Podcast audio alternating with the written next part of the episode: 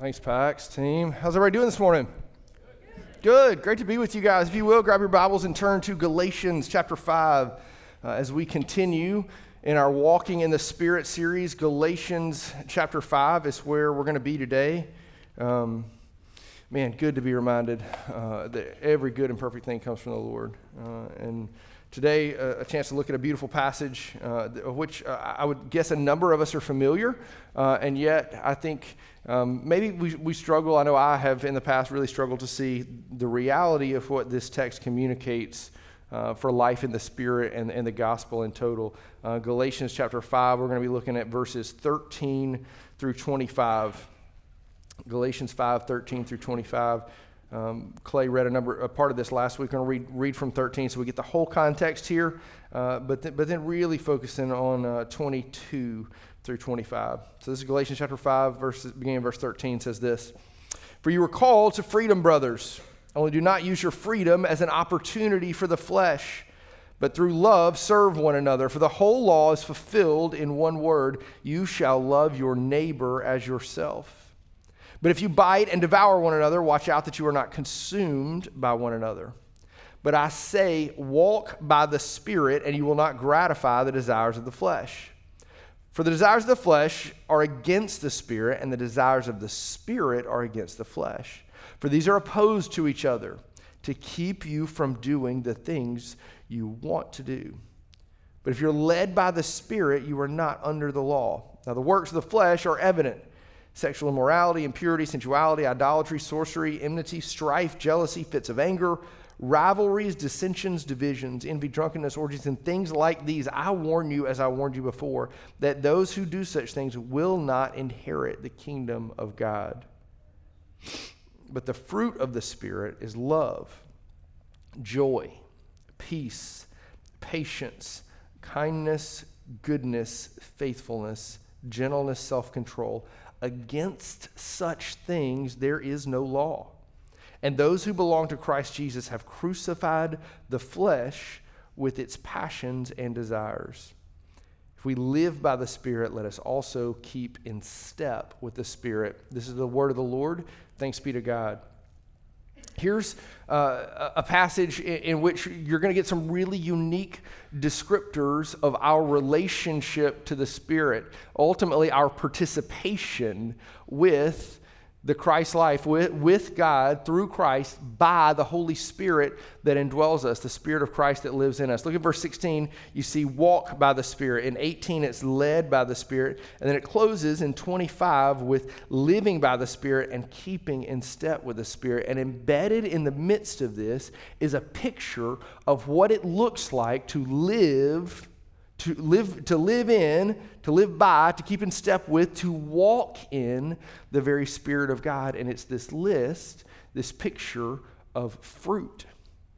These things that emerge in us as God cultivates us and makes us new by His Spirit continually.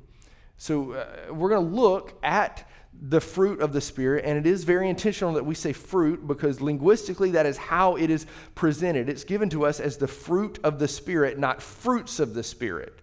In the same way that, like, like today, you will go to Walmart, you will not go to Walmart's. Walmart's is not a place, that place doesn't exist all right? But Walmart is. But I, I, in one sense, I mean that to be funny, but in another sense, I, I, mean this in a very true way. These things, these, these ethical characteristics that the, that the Holy Spirit will, will cultivate within us, these are not to be cherry picked, pun intended. Um, this, these, these are not things that we just grasp at and say, I'm going to grab a little of this. I'll, I can do the love piece. I can do the peace uh, portion. Not to not gonna pick up patience. I don't want that one. Self control doesn't seem like a lot of fun, right? It, this, is not, this is not the way this is to be approached. Rather, instead, these these ethical characteristics are all part of the fruit that emerges as we walk with God by His Spirit. Uh, we're going to look at, at each uh, of, the, of these different characteristics that compose in total the fruit. Um, and, and the way Paul has written this, as he writes this letter to the church, see, you and I read things just in a, in a, very linear fashion. So we read all nine of those things separated by commas in the Bibles that are before us or on the screen. But the reality is, is that Paul presents this when he writes this letter to this church, he gave it to them in three distinct triads of sorts. So I want you to kind of picture in your mind this way that, that he puts love, joy, and peace together. He puts patience, kindness, goodness together and then he, in the last portion, he's going to put faithfulness, gentleness, and self control all together. There's some distinct reasoning uh, for this. Here's what, here's what a couple of guys who are a lot smarter than me would say. Uh, look, the, the, the first three, that love, joy, and peace, really reflect the, the mind of the Christian, the state of the Christian or the attitude that we have towards God. Whereas that second triad of patience, kindness, goodness, this is in many ways the way that we interact with, the way that we are, are called to live with our neighbor, to live with people in the world. It, it's how we exist with others. And then the final three faithfulness, gentleness, self control really should reflect who we are, what the Spirit has done in us personally. This is what the life of a Christian is characterized by internally faithfulness, gentleness, and self control. We're going to start naturally with love. Why love? Why love at the beginning? Why, why, would, why would Paul write in 1 Corinthians 13 that, that there's faith, hope, and love, but the greatest of these is love? Why is that? It's because love is the foundation of all things. Here's why it's the posture, it's the emotion, it's the action of God the Father, Jesus Christ the Son, and the Holy Spirit toward all of humanity. Love is the catalyst of creation by God the Father. We'll talk more about that in a moment. It's the means of redemption through Jesus Christ the Son, and it's the promise of restoration and reconciliation by the Spirit that lives inside of us. What does it mean that love would be the catalyst of creation? Dr. Timothy George says it in this way. He says, Before love is the fruit of the Spirit in the life of the believer, before, before love is this thing that, that flows through us and that, that identifies us, it's the underlying disposition and motivating force in election and creation, incarnation, and atonement. All of, of the life that we are given in Christ, from, from our very creation to experiencing God through the life of Jesus Christ, the resurrection life in which we live, all of this comes from love.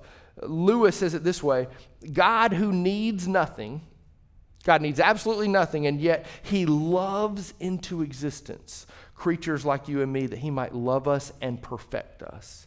He himself is love, the inventor of love. And then, and then Paul, I, I think, really, really in a synthetic way, taking these, these two thoughts, these big thoughts about love being the start of all things, love being the catalyst for creation, the means that, that we're redeemed, and the spirit that lives in us, that promise that he describes in Ephesians 1 that, that we're indwelled by the spirit. Galatians, really, in one sense, if you were going to boil it down, I think, to one verse, if you saw, said, hey, Michael, you can, you can have one verse from the book of Galatians that, that really encapsulates a lot of what Paul is trying to say in the midst of people like Clay spoke last week and, and really taught well. I thought the, the, the experience and the understanding that you got people that are living in in poor freedom, licentiousness, they're doing everything in the world they want to do, or you got these people who are trying to earn God's favor and living in legalism, and instead the spirit path is in the middle. Um, there's so many things to talk about in Galatians that Paul is trying to teach the church. But in, in Galatians chapter 2 and verse 20, and you'll recognize this, this is, this is the foundation of all things. It's the foundation of the means by which he can say, don't, don't live under the law to, to try to earn God's favor.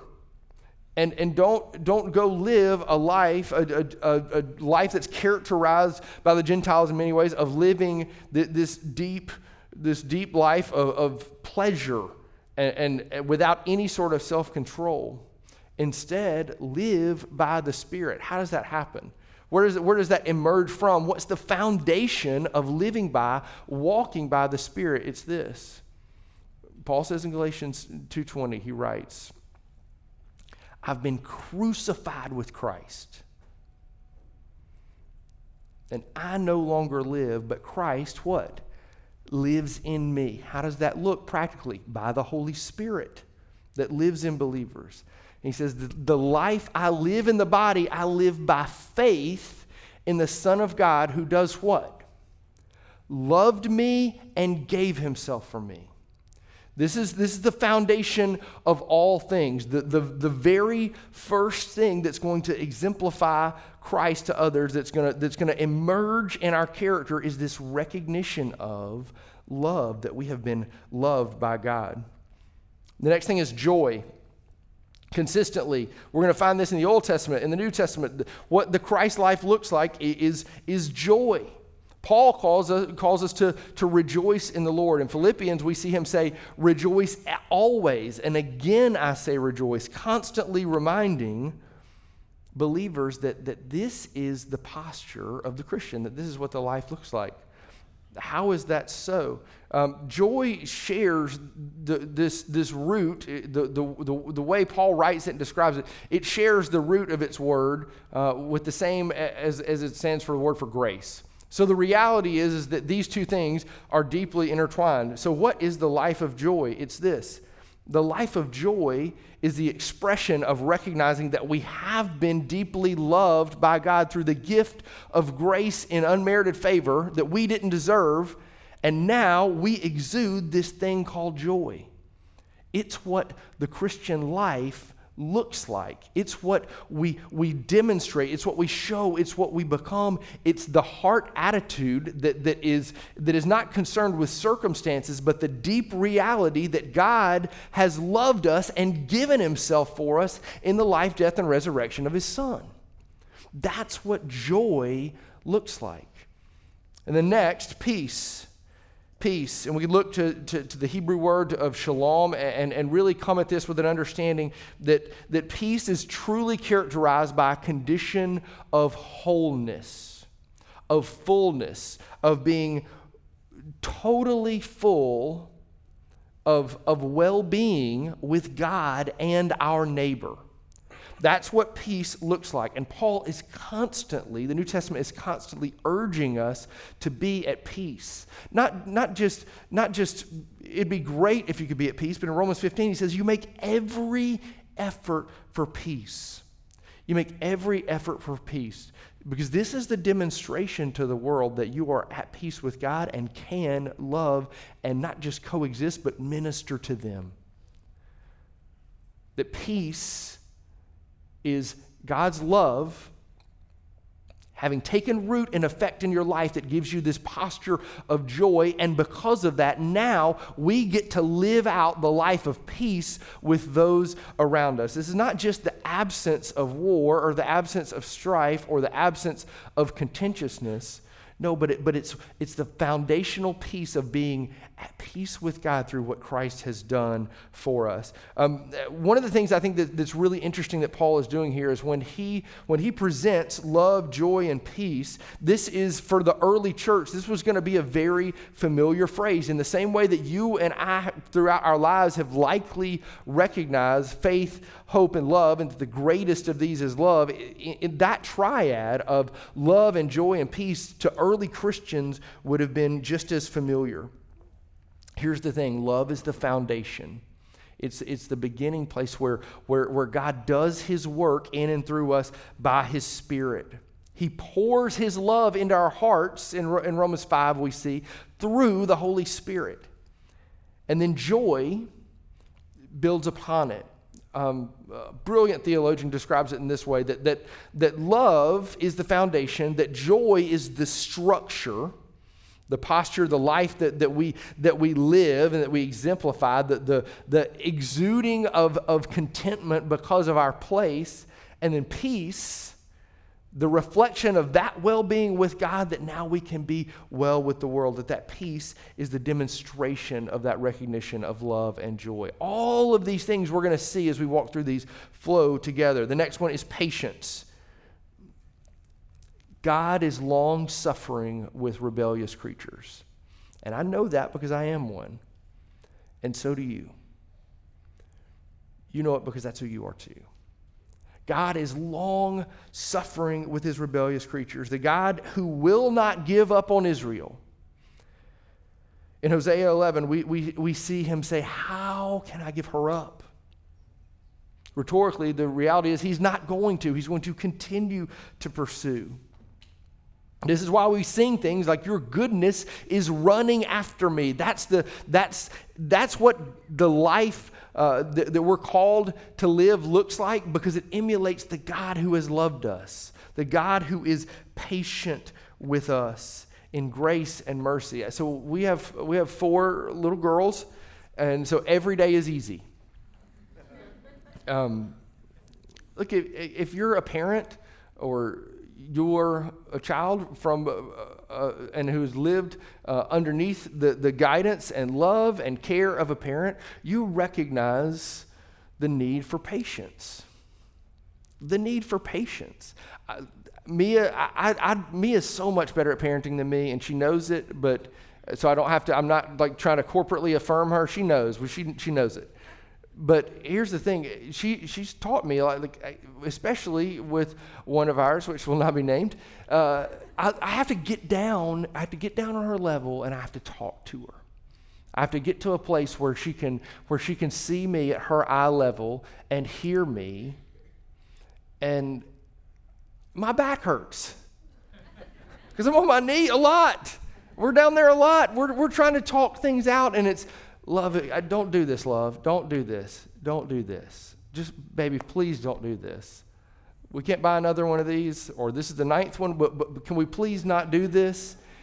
And what happens? She does it. But you know what we do? We get the opportunity to get a picture of the patience of our Father, our Heavenly Father with us. And it's so simple. I don't need to preach that to you in a sense that, hey, Michael, I've, I've heard this analogy before. You should be more creative. But it's this Do you recognize that? Do you see God's patience with you, his long suffering with you? Because then it moves, Paul writes, to kindness. That a component, a piece of the fruit is kindness. And here's what kindness is. And I think this is one of the most profound things that, that we at times maybe scripturally take for granted in the New Testament. Kindness is love through patience. Patience is the avenue, the, the, the, the channel through which love is given to you and I. Because God has been patient with us. This is the scripture. This is, this is one, at least for me personally, one of the things that has been most resonant in my life to, to keep me from living the life where I would, I would fall into the law, to think that I'll, if I do these things, I will earn God's favor, and yet I'm thrust back through this recognition of this text to what it means to truly and genuinely be loved and affected by God. This is Romans chapter 2, verse 4. It says this. Or do you presume on the riches of his kindness and forbearance and patience? Paul writes to the church at Rome. And then he says this this is incredibly profound. This is life changing because it changed yours and mine. It says this not knowing that God's kindness is meant to lead you to repentance. It's his kindness that drew you and I to him. It's his kindness. What is kindness? It's love. Well, of course it's love, but it's love through patience.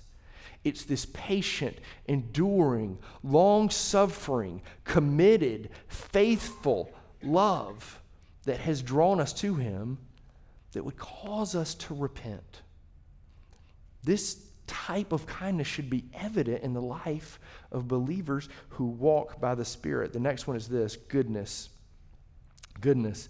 Um, this, is, this is only four times this is, this is written and used in, in Pauline text in the New Testament. Four times in Paul's writings did we see this word goodness. So it's not incredibly consistent throughout the New Testament, but, but it always carries the connotation of this, and it's this it's benevolence.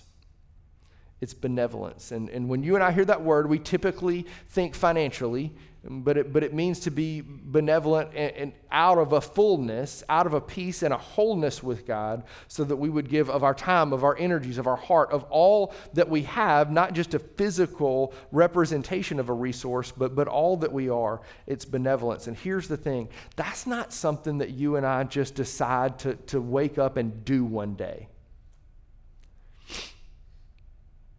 Now, I mean, I don't, I don't mean that, that we can't just give one day and give charitably and give in a benevolent way. We can do that. I know that it, at Christmas time, especially, like you and I are the folks where, you know, we're scrambling to get out of the car at Walmart's, right, to, to get our change because the Salvation Army bucket folks are there, right? And we feel compelled. And that's a great thing. We ought to feel compelled and encouraged to, to give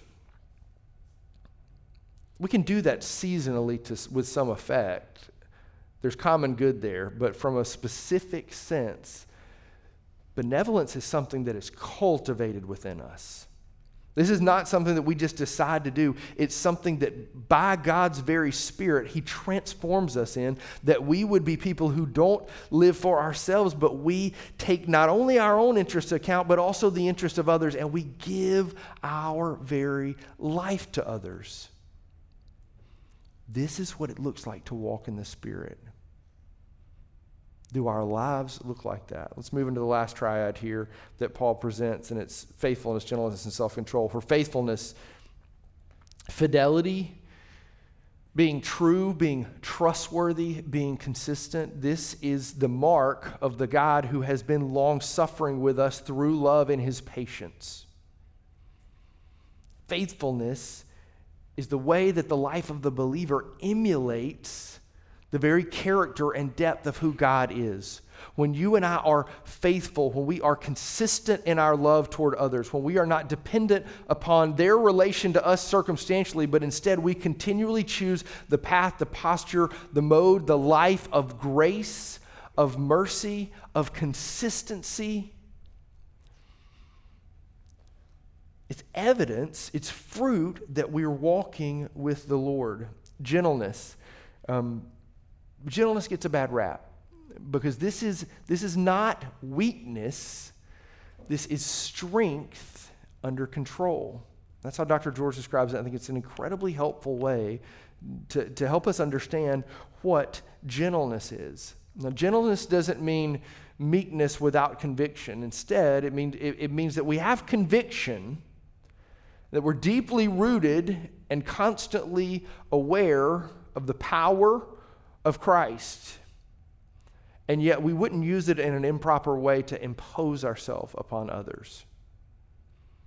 There are a ton of people I know that to some might look weak, but the reality is they are deeply strong because their faith rests in what Christ has done for them.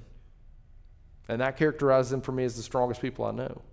Um, Look, we did this thing uh, the last couple of nights where uh, we went to the rodeo uh, that was here in town. Um, anybody like rodeo? Look, I want to go on tour with these people. I want to follow them. I want to go every weekend uh, to rodeo because it's a blast. It was just a ton of fun.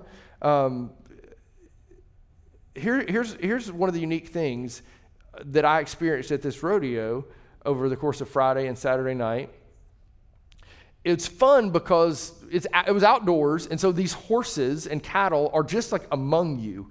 You're like kind of, you know, getting shaved ice or boiled peanuts, and there's a horse right there. It, it's, that, it's that kind of environment. So it was a ton of fun to be around these animals. And when you, it doesn't take you long until you're around one of those animals and you recognize this is a incredibly strong creature.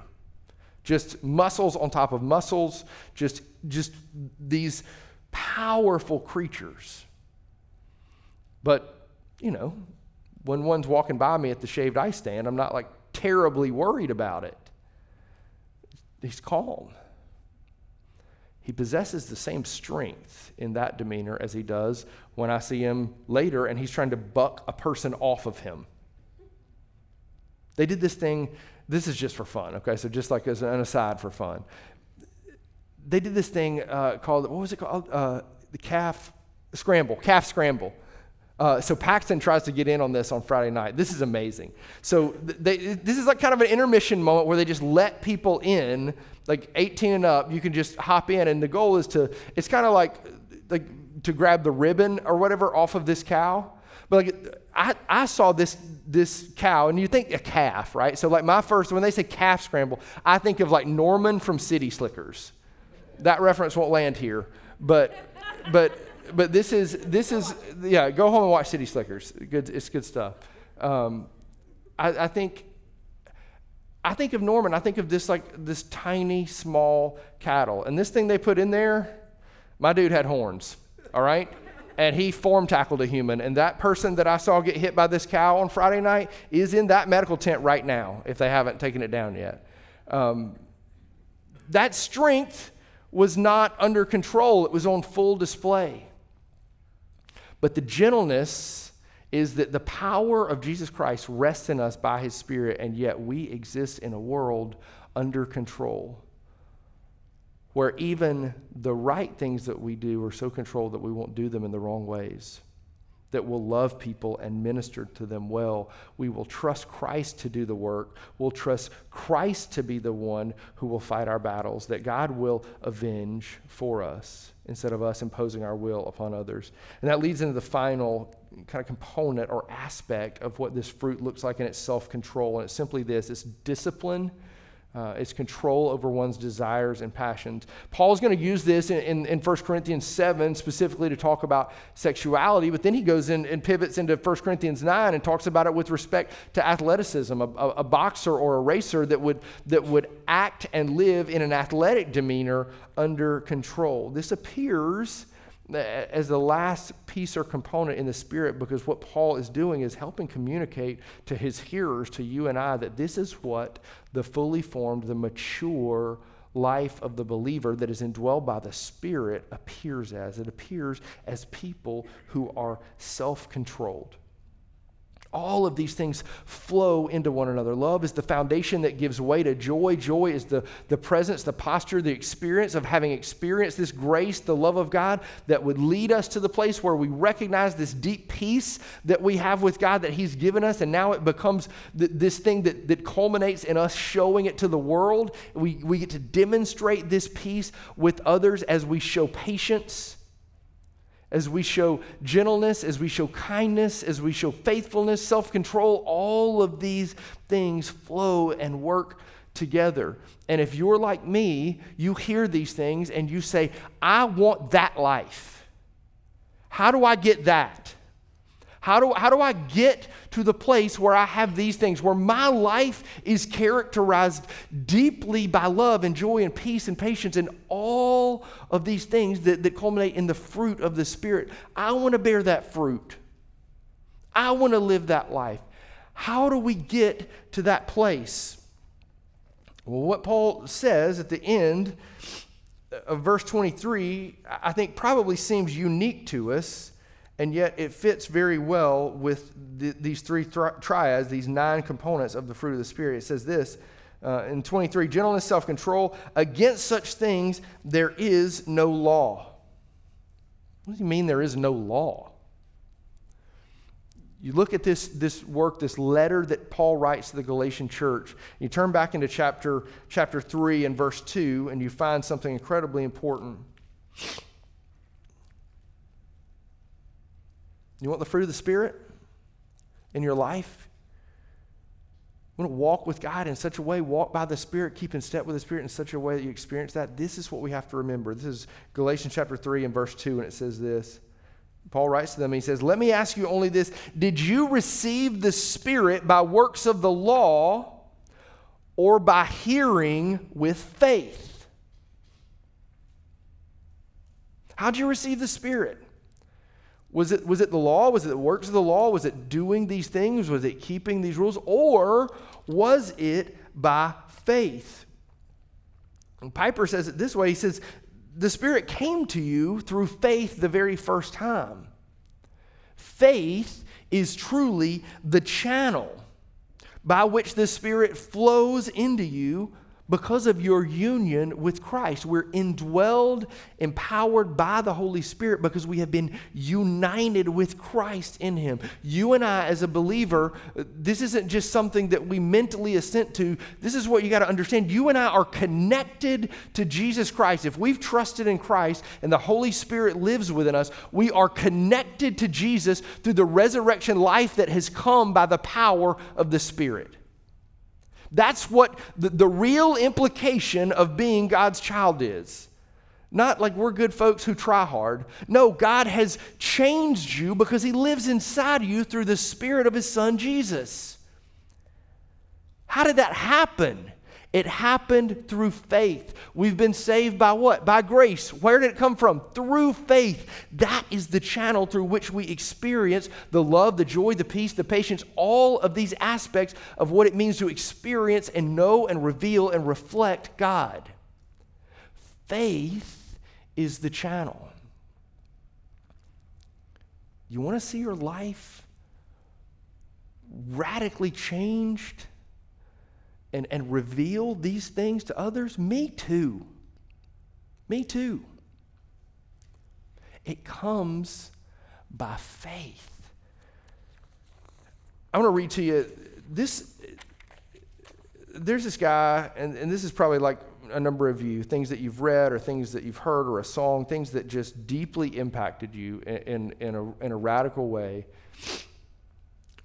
And this is, there's this letter I'm going to read you an excerpt of here in a moment um, that God has used in, in a deep way to, to help in different seasons of my life remind me what faith is. To remind me what that life of faith looks like. Uh, there's this guy, his name is Hudson Taylor. He was a missionary to China. Uh, a, number of you are probably familiar uh, with this story, but he writes a letter to his sister in England. This is October 17th of 1869. He's in China. He's writing a letter uh, to his sister in England, and he's describing the struggle that he's having in ministry. He's overseas. His goal is to minister the gospel, and yet he's seeing, and this is not a pun, this is serious, no fruit from it.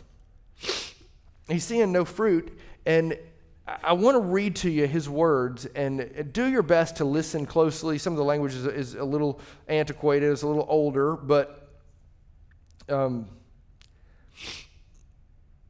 I'm this guy.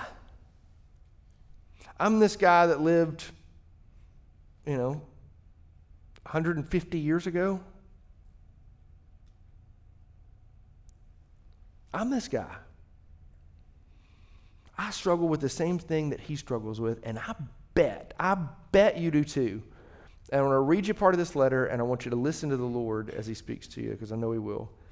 He writes to his sister, and he says this My mind has been greatly exercised for the last six to eight months, feeling the need personally and for the mission here more holiness, more life, more power in our souls. But personal need, my own need for this stood the greatest. And he said, I felt the ingratitude, the danger, the sin of not living near to God. And I prayed and I agonized and I fasted and I strove and I made resolutions and I read the word more diligently and I sought more time to get away and for meditation. But all was without effect. Every day, almost every hour, the consciousness of sin oppressed me. And he says this I knew, I knew that if I could only abide in Christ, all would be well. And he says this, but I could not. He says, I began the day with prayer, determined not to take my eye from him for a moment, but the pressure of duties of work, sometimes very trying, constant interruptions that apt to be so wearying often cause me to forget him. Does that sound like anybody you know? It sounds like you, and it sounds like me. We wake up with this dream, with this goal, with this deep desire to follow and trust the Lord. And I don't know. I got like the sweetest commute in the world because I live in this neighborhood, so I can't really identify with the traffic thing maybe on some level. But look, we, we, we're like halfway to work. And what have we done? We've been distracted. We, we've been confronted by an issue, a problem, and effectually we have forgotten him. He said, then one's nerves get so fretted in this climate, in this moment, that temptations to irritability, hard thoughts, and sometimes unkind words are all the more difficult to control. And he says this each day brought its register of sin, of failure, of lack of power. Every day, conscious, consciously seeing his sin, recognizing his failure, his lack of power, and he says this to, to, will was present within me. He wants to follow the Lord. To will was indeed present within me, but how to perform I found not. Then he says this, but how to get faith strengthened, not by striving after faith, but by resting on the faithful one by resting on the faithful not. He says, I read it and I saw it all. If we believe not, he's faithful. I looked to Jesus and saw that he said, I will never leave you. That is rest. He says, I've striven to in vain to rest in him. I'll strive no more, for he's not promised to, or for he has promised to abide with me, never to leave me, and never to fail me. Guys, I don't want to admit it, but I am a striver constantly striving. It's, it, it's so easy for me to go to this place where I say, Lord, what, what do I need to do to, to please you? To experience and know that I'm loved by you. I don't want to say this out loud. This is terrible. I don't want to say that to you, but that's the reality. I think it's your reality too. But it's, it, it's not the law, the keeping of the law, that will give us life. Instead, it's this it's rest in the one who has fulfilled the law and the prophets. It's rest in the one who has redeemed us. That, that conscious uh, or, or, the every hour consciousness of sin that oppressed him, that oppresses you, that quite frankly oppresses me on a ton of days, the reality is that was crucified on Calvary. And I've been crucified with him, as have you if you've trusted him. So that I, I don't, I don't live in this body, I, I live by faith because he's loved me and given himself for me so I get to rest in the life, death, and resurrection of what Jesus Christ has done. Uh, I want to close with, with, with this portion that he says. Because in talking about the fruit of the Spirit, naturally, Paul is using, using botany, he's using plants and flowers and agrarian words to communicate this deep truth to us. And this is going to reflect, we're going to see in a minute, a, a, passage that Jesus uses to teach us this deep truth. This is what Hudson Taylor closes with. He says, I thought of the vine and the branches and what light the Spirit poured directly into my soul. How great seemed my mistake of wishing to get the fullness out of him. I saw not only that Jesus would never leave me, but that I was a member of his body of his flesh and bones. The vine, now I see, is not the root merely, but all its root, its stems, branches, twigs, leaves, flowers, fruit. And Jesus is not only that, he is soil and sunshine, air and showers, 10,000 times more than we have ever dreamed, wished for, or needed. I want to tell you about plants. Here's what plants are cells, millions and millions of tiny little, little compartments that are stuck together like Legos. And when they have the right balance, these cells that exist within plants, when they have the right balance of water and air and sunlight and nutrients, their cells grow and divide, and the whole plant gets bigger and bigger, and that's how plants grow. You're like, why are you telling me about this? One, I want to I want to use the example that I, I know where you were this day last year, and you were out making your yard beautiful. I know this. But for, for a number of you, this is what your life looked like last year. It's what mine looked like. I just wanted to go to Home Depot every day. Because it's the only place that I could go to, or Lowe's or whatever. So I don't mean to be contentious with that. Pick your poison. Um, but but I, I wanted to go. I wanted to experience life. And, and that led to spending a lot of time. We spent, I mean, just hours planting things in the yard. Do you know, do you know how plants grow? I mean, you, you give them an environment, you give them, you give them soil right? You, you, you water them, but ultimately, how do plants grow? It's unreal. This, this photosynthesis thing is nuts. It's wild. It just like you plant it and then it just grows. It grows. This is the life of the Spirit. We avail ourselves to the rest in Jesus Christ we have through faith. We give ourselves to God we entrust our lives to Him by faith. This is the avenue, this is the channel, this is the stream, not by works that we would do or some sort of like ridiculous freedoms that would cause us to hurt and abuse ourselves, but instead we would avail ourselves to Him. We would surrender our lives in, by faith. We would trust God, and in the midst of this, God causes the growth. Paul uses this analogy with faith. He says, Look, I, it doesn't matter if you follow me, follow me, you follow Apollos. The reality is, is that one of us is going to plant, one of us is going to water, but God is the one that is going to cause the growth.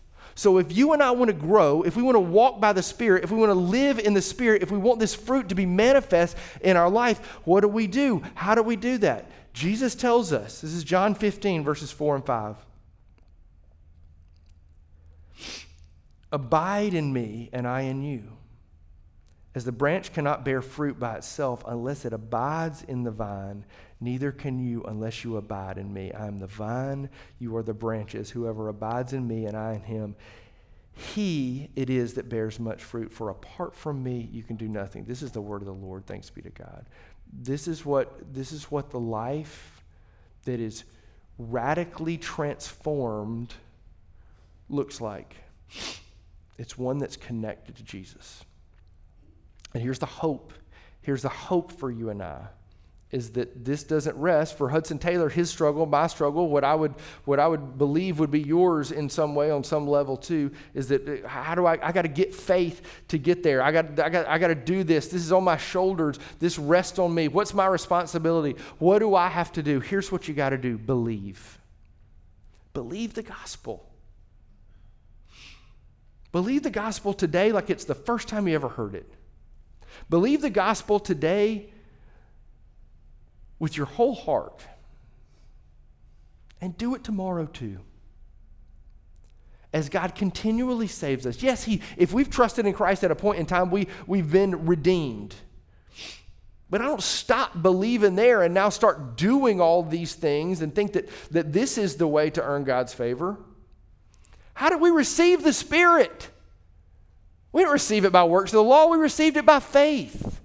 So if you and I want to be people who experience the life of the Spirit, we want to walk by the Spirit, we want to live by the Spirit, we want to be characterized as people who, who truly reflect what God has done in our life, then we bear fruit. And it's by faith that we engage the Lord and experience this. So, as our worship team comes and, and we, we prepare to close this morning and really focus on what it means to abide, this moment is an opportunity for that. This, this moment where we're drawn into worship is an opportunity to rest before the Lord and abide. We're going to continually do this. Look, I'm thankful that I get to be on this journey of seeking to abide with the Lord in deeper ways with you that we get to do this together. What does tomorrow look like for you? What does the rest of the day look like for you? Are we going to be people that, that so deeply pursue the Lord in heart that we reflect this peace, this peace that just exudes from us because we are at peace with God through what Christ has done, and now we can be at peace with others. That we're demonstrating a life of joy that has come to us because of the fact that we recognize that, that we didn't deserve it on any level, that we, we've always been lawless, we've always been breakers of the law. We recognize that God created us for a relationship with Himself, and yet, yet we couldn't live up to that. And so he gives his son Jesus Christ that in his life and death and resurrection that we can have a relationship with God through him and what he's done in his grace by faith as the spirit comes into us, regenerates us, transforms our lives. That's the gospel. You know what it looks like to go live out the gospel today, tomorrow? Go be with Jesus. Go abide with him find that place of rest and learn from your friend and mine, Hudson, how these passages work together, that this is the reality. You go find a place, you seek to intentionally pursue the Lord. You recognize that the Spirit is the very person of God who is at work in you that enables you to live. You go find that place, that time, and then when you're there, you don't strive to go get what you already have and you've been given in Jesus. The rest that says, I've fulfilled the law and the prophets for you. I have made you my own. You are deeply loved. Now go live in that joy. Be at peace with the world. Show people the patience, the kindness, the goodness that I've given you. We can walk by the Spirit if we will only abide. Will you pray with me? Heavenly Father, we confess that your Son Jesus is the vine, uh, and we are the branches.